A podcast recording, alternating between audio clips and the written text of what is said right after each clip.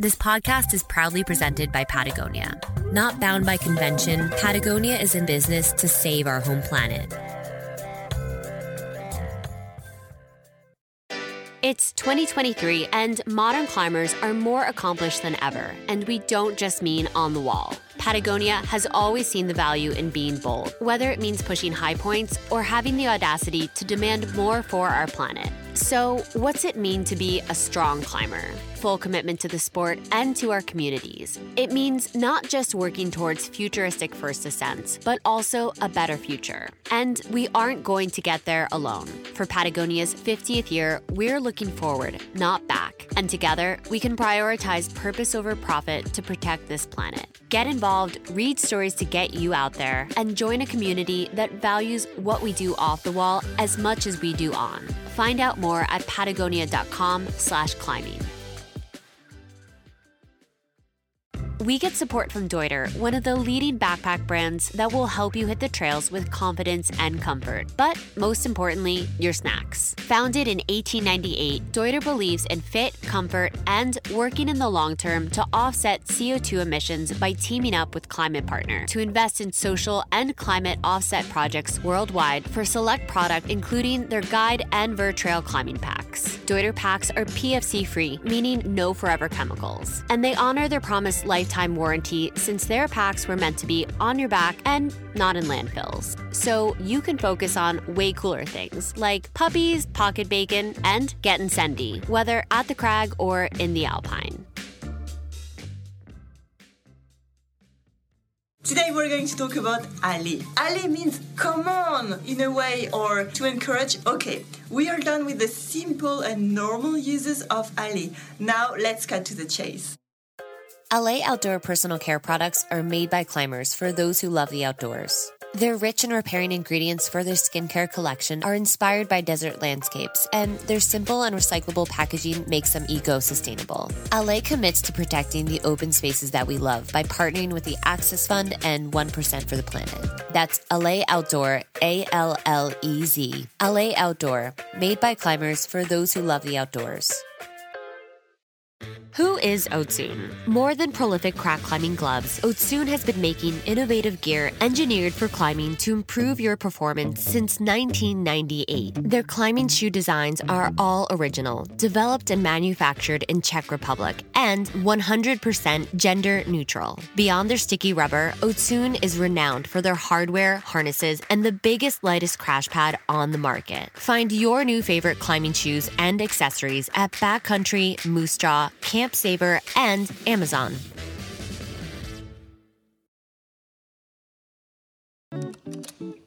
This episode is about motherhood. It's about being a climber and being a mom, and most importantly, about being human. So my name is Tracy Wilson. I live in Carbondale, Colorado.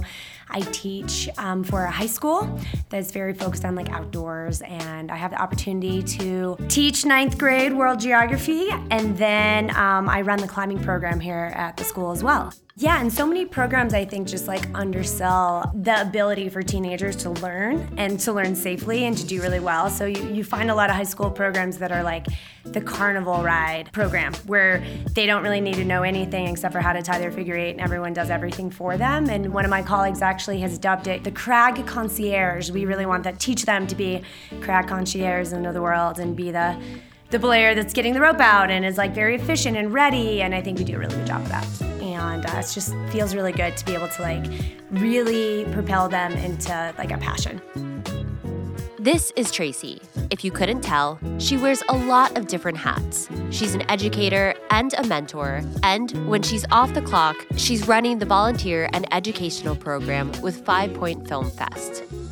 And I'm a mom. I have two kids, Ressa, who's about 3.5, and Remy, who's kind of almost 3. So they are 9 months apart. And that might make some people's heads spin to think of like how that's possible.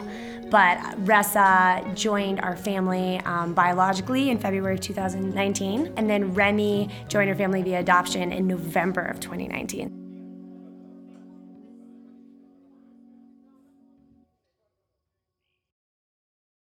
Okay, I'm almost done. You were listening to the Love of Climbing podcast. It's funny sounds, uncomfortable. I was like, wow, this is the opposite of my podcast, but you know, here we go. I'm Alex Honnold, and you're listening to For the Love of Climbing. Is it to the, or to, do you say to For the Love of Climbing podcast? I'm Alex Honnold, and you're listening to For the Love of Climbing podcast. Yeah, I see it. You're listening to For the Love of Climbing podcast. This is not a climbing podcast. Well, sorta. It's a funny, sad, and somewhat uncomfortable podcast about choosing vulnerability. Here's the show. Easy cheesy.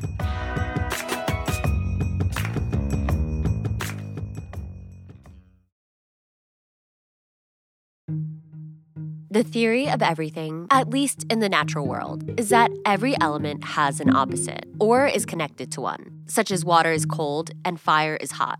Dark and light are primordial opposites. In physics, it's Newton's law. In spirituality, we have yin and yang, the dark and the light. And by this logic, if there are in fact good moms, then it would follow that there must also be bad moms. This system of measurement that dictates the good mom, bad mom status is fundamentally flawed.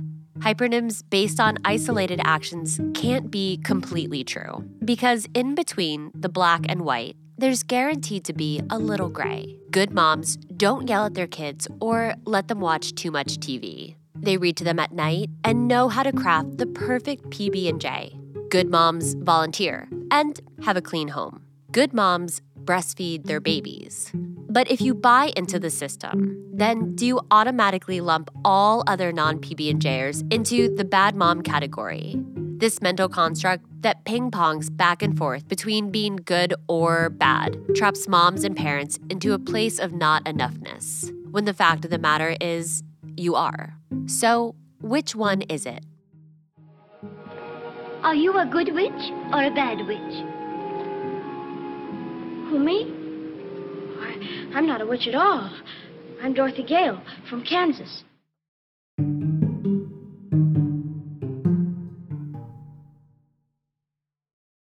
I grew up as a climber, kind of. Like, I began all my climbing career at City Rocks and Smith Rock, because Boise was equidistant from both, really.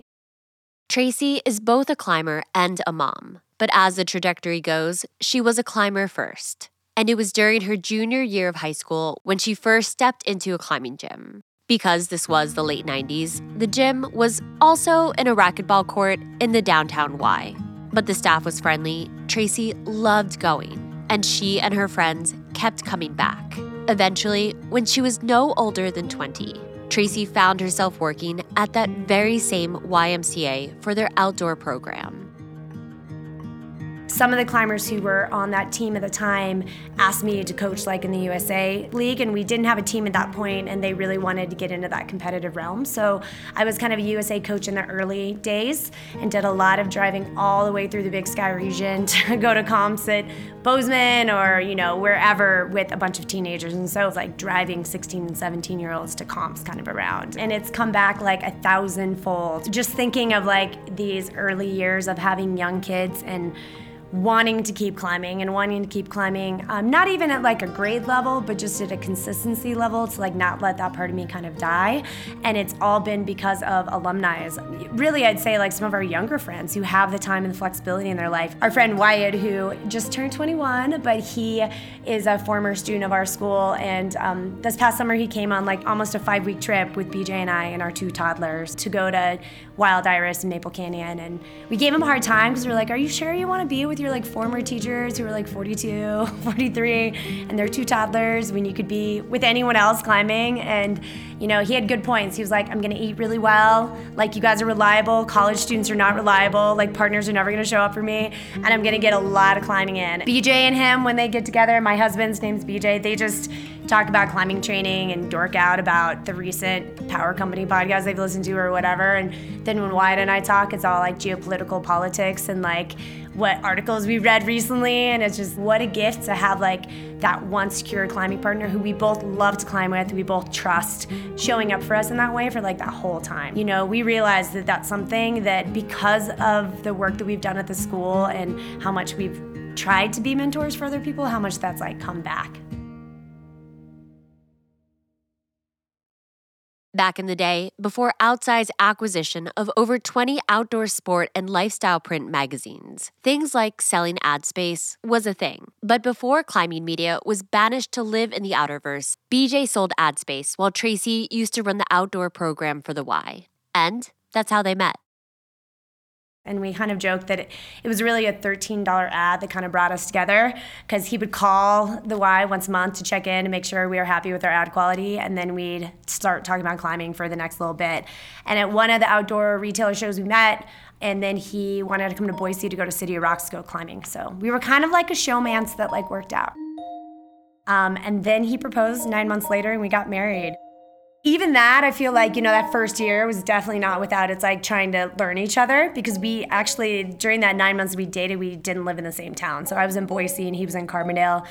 But our relationship, like we climbed up in Ephraim together like in the first like 15 months of dating or something, right? And so like those experiences of being really intimate in climbing, I think showed us a lot about the other person. And I feel like we're very yin and yang in our relationship. My Instagram handle is Sally Slowpants, and I'm always like trying to like keep up with everyone else. And BJ's like executive functioning and spreadsheets and like ability as a human to like always know where all the things are. Like he's pretty top notch. Like we complement in that way pretty well. Things between Tracy and BJ work out. They went from climbing partners to partners, and life was pretty good. They closed the gap between Boise and Carbondale and had over a decade of adventures together, traveling and climbing and just doing what young, happy couples do when they're in love. I mean, I really think I knew since I was a teenager at some point that having kids was going to be a part of my life. My dad was adopted, and so I think that I guess I just didn't have that need to biologically birth a child, and I never felt that, like, in all of my 20s. And I kind of was open to it because, you know, BJ and I, we were together for 13 years before we had kids in the mix. And I'm grateful for that because we had a lot of time together and a lot of adventures. Even through all of my 20s, I was like, well, maybe that biological thing that people talk about is going to go off in me.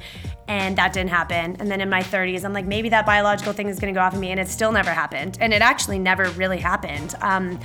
But I always knew that I wanted to have kids. So I broke my ankle in a climbing accident in like 2017, I guess, and that was really the time that I slowed down enough to like go through the adoption paperwork. And then that time I was like 37, right? And so we kind of started that process and got it underway. And then when I was kind of 38-ish is when I was like, oh man, like how long is this gonna take? Like, I wonder if we should try to get pregnant. And we did, and then Ressa came. For us, I mean, I think having that experience was amazing and wonderful, and kind of somewhere in my early 30s, I was kind of like, well, gosh, adoptions are the way that I want to go, but am I gonna miss this like thing that everyone talks about, right? And I had a very wise friend of mine, Katie in Salt Lake, who just was like, you know what, at the end of it, you have a child and it doesn't matter how that child came out. After kind of having both experiences of adoption and biological, again, 1,000% agree with that. You know, for me, that wasn't an issue that that carried any weight. But I also think for me, the blood tie emphasis that people kind of project on everyone is just something that I never really connected with. Some of my closest and best friends I'm not biologically related to at all, right? And they are family to me, and those bonds are incredibly strong.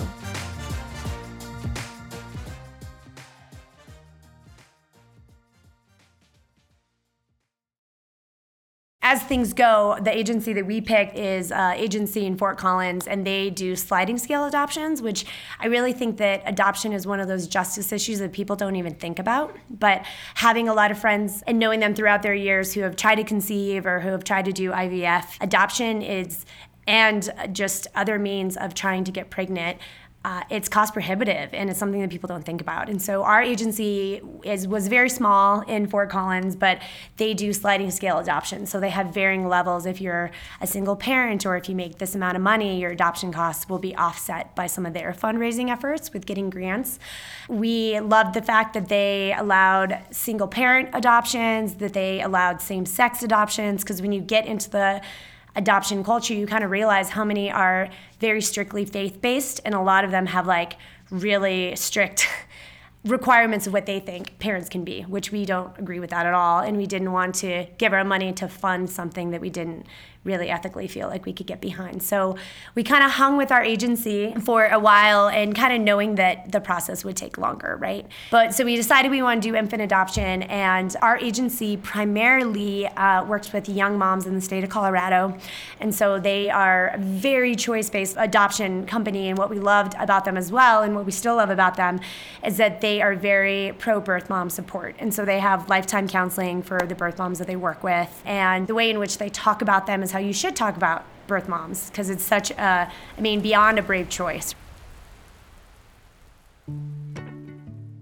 What came next, as Tracy describes, is something that a lot of adoptees will experience in their lifetime, even in cases of infant adoption. Children can experience loss and trauma, regardless of the love for and support from the adoptive family. The adoption process is both a beautiful and a bittersweet thing, and a trauma-informed system acknowledges and includes parents as key participants in the healing process. Trauma-informed care will look different than traditional parenting strategies and puts the emphasis on connection, felt safety, and regulation. Trauma-informed care is a system that works to meet all three of these needs. We found ourselves at this adoption training in Denver, and we're just kind of feeling that of all the conversations that should be happening in the adoption realm, like that's one of the biggest, with families discussing the impact of that and the trauma surrounding that, and just are they the best people equipped at where they are in their life, because I think it needs to be handed tenderly. I think of adoption as like a whole, and I always had that little insight with my dad, right? But I think the way in which people talk about adoption, from when I was a kid in the 80s, I was born in 1980, right? There was this stigma kind of just about it generally. And I think that comes out of women being ashamed of getting pregnant before wedlock. And there's all these societal things that come into play, but where the shame kind of got put on was the, you know, the children. Ready or not, like most, if not all parents-to-be, Tracy and BJ embarked on a new chapter just 9 months after Ressa was born. We were actually coaching climbing in Grand Junction, and I had just lead belayed a student on a route, and my phone rang, and I answered it, and I was like, hi, this is Tracy. And they said their name and that they were from our agency, and I was like, oh. And then following, saying a baby boy was just born, and I said, I will call you right back, and grabbed BJ, and we went to the birthday party room and kind of had an hour to just kind of make that decision, which for us was a very quick decision to make, but it was not what is like typical. And so I remember texting a friend who I work with here and saying, hey, I saw that you posted that baby car seat on like the local swap, any chance I could get it? And her response was, I don't think it's gonna fit Ressa, it's a little too small. And she was the first person that we told we were gonna adopt, because I was like, actually, we just got our call that our son was born and we're driving to Denver. And then we went and met our son and we hung out with him in the hospital, and then picked up our friend Grayson, who also was down at the time in Denver, and she hopped in our car and we drove back to Carbondale, a family of 4.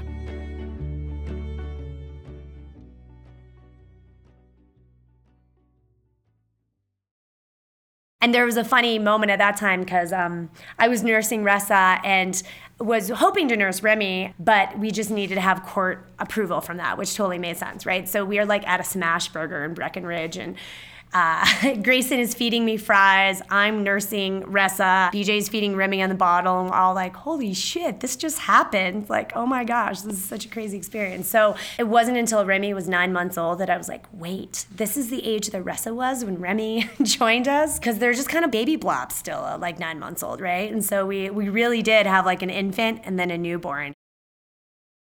And just like that, Tracy, BJ, Remy, and Ressa are a family of 4. And Ressa and Remy, as far as they're concerned, are siblings all the way. Ressa will never remember anything before Remy, and they are just like best friends, which is awesome and amazing to us. And I think at first, when we first had the kids, people would say like, oh, it's like you had twins. And we never wanted to discount the people who actually had twins. And we don't want to discount his adoption story. So any time we're in the stroller at the grocery store and someone's like, oh, they're twins, I'm like, no, actually they're not, you know, and make sure to kind of honor her story and talk about it and give it that power that it needs, because it's amazing. Yeah, but now developmentally, we very much, we have two toddlers who are like toddling about. You know, Ressa will be 4 in February and Remy will just be 3 in November. And biologically, they look somewhat similar. And so oftentimes people say things that I'm like, well, I think what you meant to say by that is that they look like they could biologically be related, because we always have people say, they look like siblings. And my response is, well, that's funny because they are, you know, like they are siblings, right? But it's interesting because they kind of have both of our personalities in different ways, which is just fascinating how that happens, you know. And Ressa is pretty conservative and timid and very much likes to know where all of her things are, just like her dad, and is like, likes to know where she's going and the path. Will probably read all the guidebooks to detail when she gets them. And Remy's like a little bit more like swing from the hips, likes to jump off stuff and figure it out and then realize not to do that again. And like, he's just a little bit more, I think, just kind of go for it, I think, like me. There's a balancing act between being a parent and remaining a climber. Some may make it look effortless, flawless even. But more and more, we see that fourth wall crumble, and moms especially are being more transparent about pregnancy and motherhood. And as the dual identity of parent and climber becomes more common, we hope stories like Tracy's won't stand out. Tracy will always be a mom, but she can also be a climber. She can hold one in each hand, while we work to dismantle the notion that motherhood has to come at the price of one's identity, instead of being integrated as a part of it.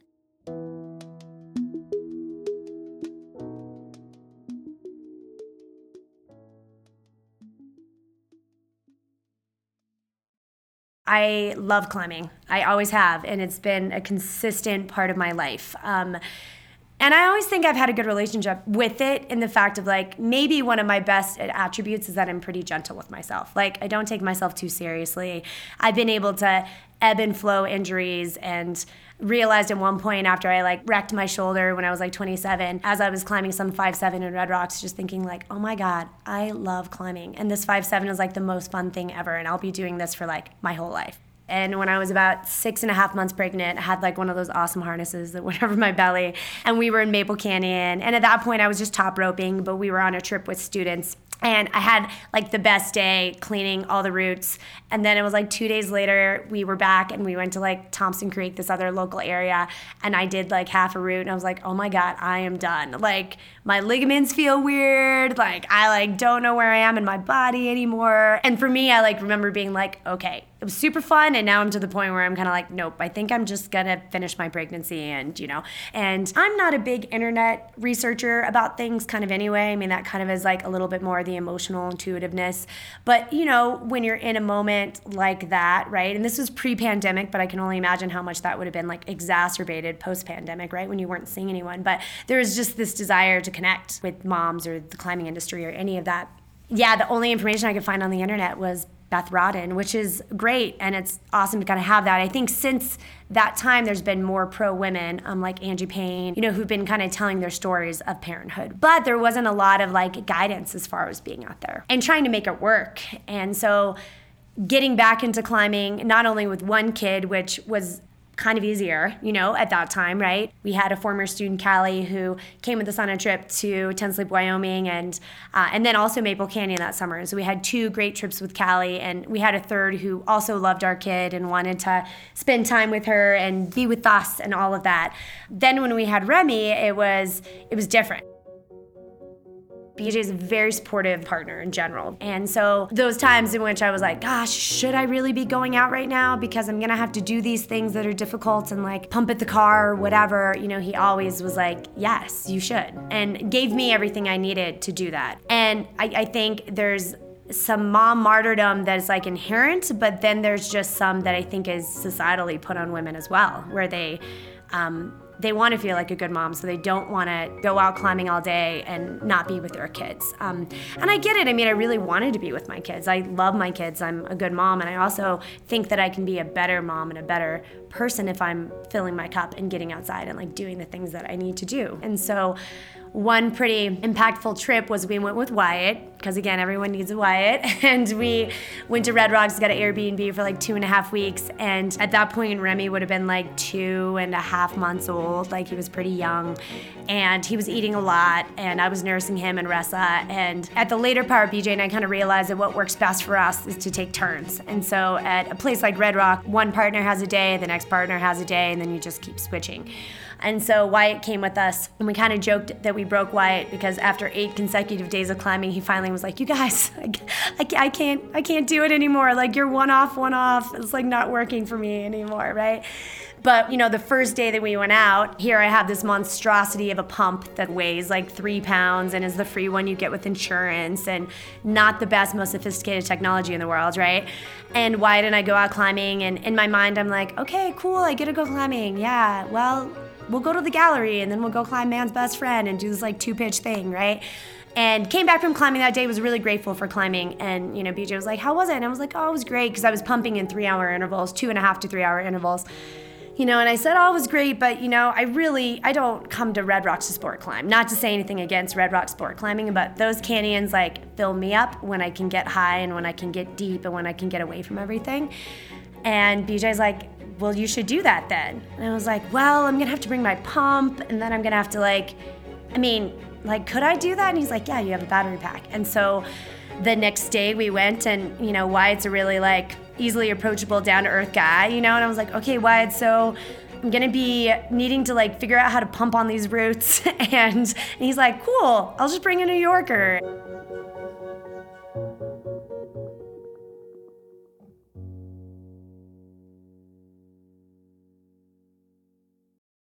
Like, we would literally be at the house drinking coffee, and I'd be like, "Okay, so hold on, when am I gonna pump now? So when I'm at the base, okay, I'll have to pump the base, and then on the like 6th, 7th pitch, okay, I'm gonna have to pump, so is there a ledge? Can I pump on that ledge?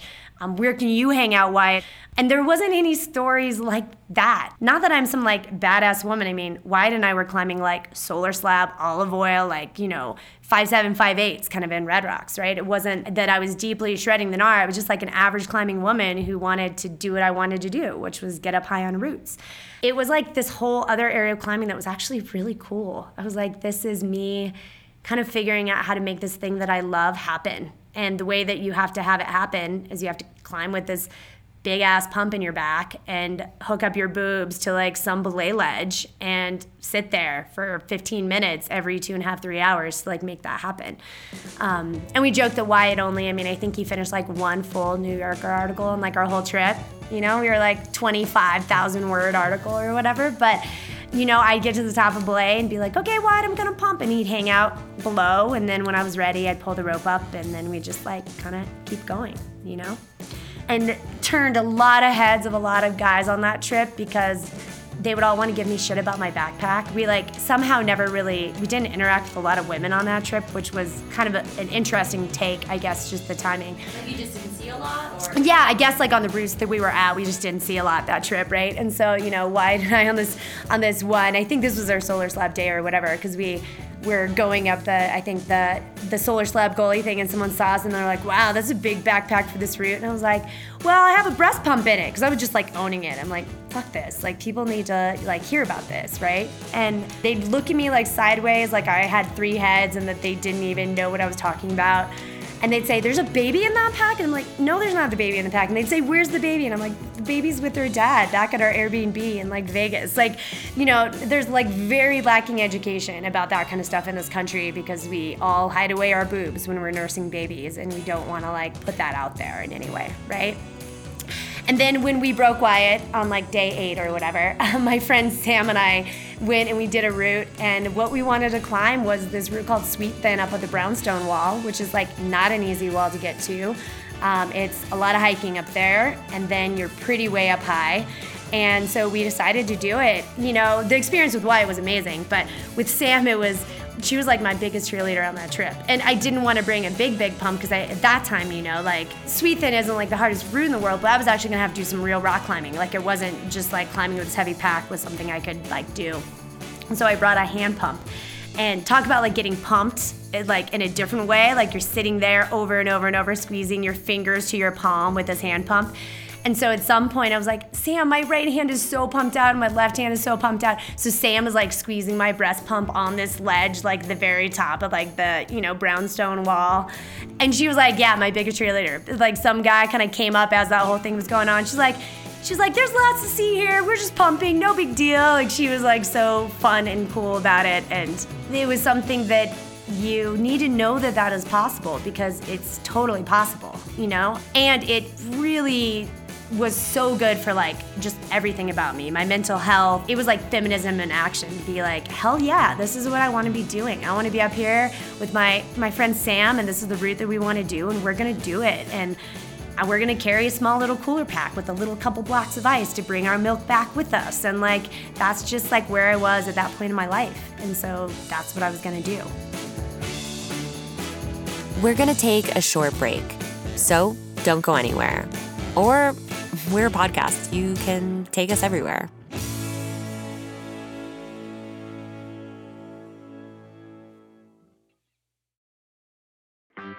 Patagonia makes high-performance gear for climbing. From cragging essentials like the Kaliza and Venga rock pants to the redesigned Nano Air Light hybrid hoodie that keeps you comfortable when you're working hard in cold conditions. All of Patagonia's technical climbing products are designed and tested in partnership with their ambassador team. They're made to move, built to endure, and designed to have the lightest footprint possible. And, like everything Patagonia makes, they're backed by a lifetime ironclad guarantee. Visit patagonia.com/climbing to see the latest.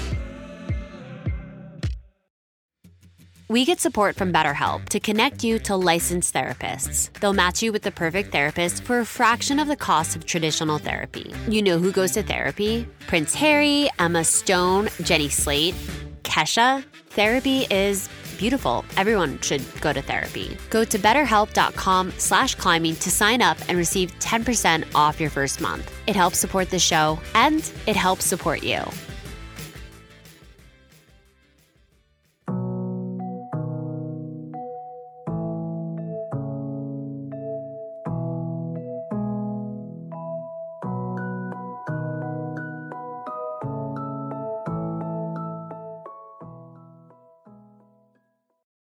Love Maple Canyon, Wyoming. I've just deeply fallen in love with the last 5 or 6 years, whether it's Sinks or Wild Iris or Tensleep. I just am like drawn to the sport of climbing there and appreciate the style and the wildness, and it's just like a great place to be. So like remember being in Mondo Biondo, and like the bugs were bad, and I'm like sitting against the wall nursing this like 5-month-old baby or whatever with a full bug net like over my body, you know?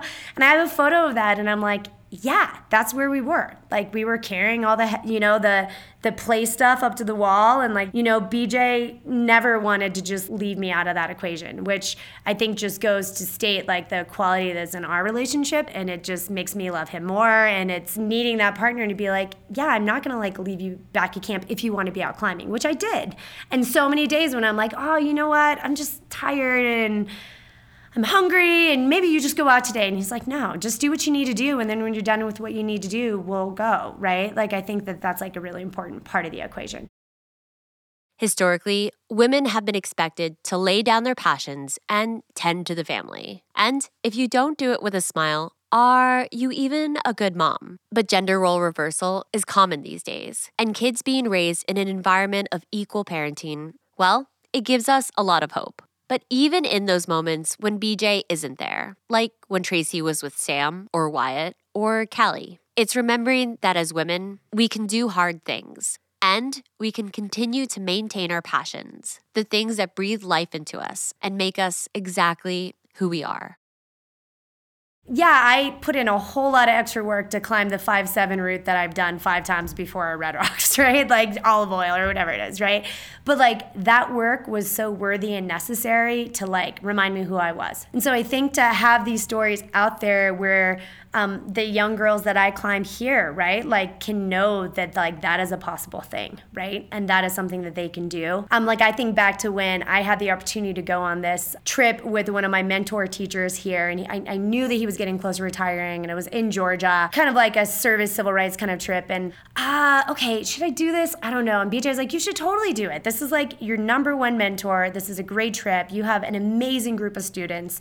You were planning on doing it before Remy, like, why, like, kind of why can't you do it, right? And I was like, you're right. And then I went to the internet and I started searching like flying with breast milk, and the only articles that were coming up were like women being like, well, on my 48-hour like girls night out, and gosh, the only thing I can find is like women being gone for 2 days, so me being gone for 10 days, is that like, am I a bad mom? Like, should I not be doing this? Like, who leaves their like 3-month-old with their totally capable father who can handle everything and has a freezer full of breast milk, like, or formula or whatever you're doing, right? No judgment with any of that. But like, I'm like, who does that?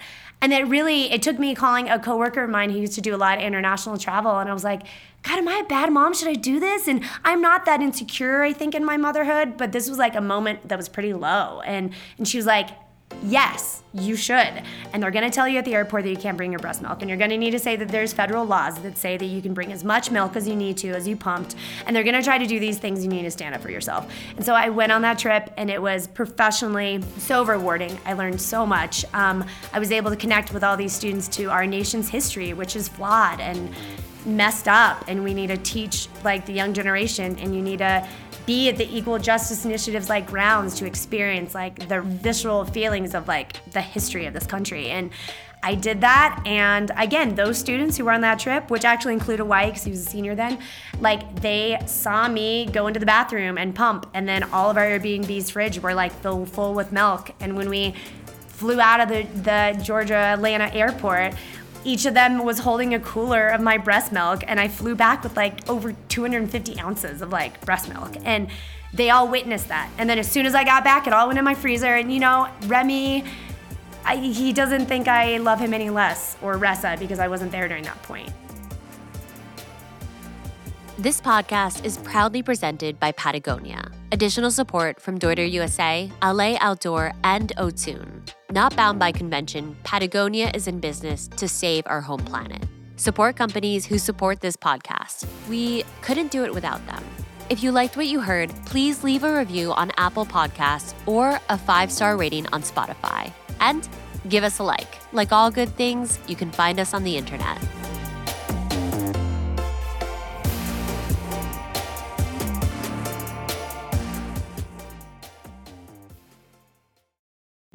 Hey, did you know that you can be a supporter of this show for less than $5 a month? We're on Patreon at patreon.com/fortheloveofclimbing. Here's the skinny. We can always use help keeping this podcast going. A small monthly donation helps to cover the cost of time, studio rental, travel, equipment, editing, and writing. A lot of work goes into making this show happen. We aren't exactly NPR, and we don't have a huge production team or budget, and your generous support allows us to continue telling these stories. We want to keep this going for years to come. Find us on Patreon. That's patreon.com/fortheloveofclimbing to support this podcast.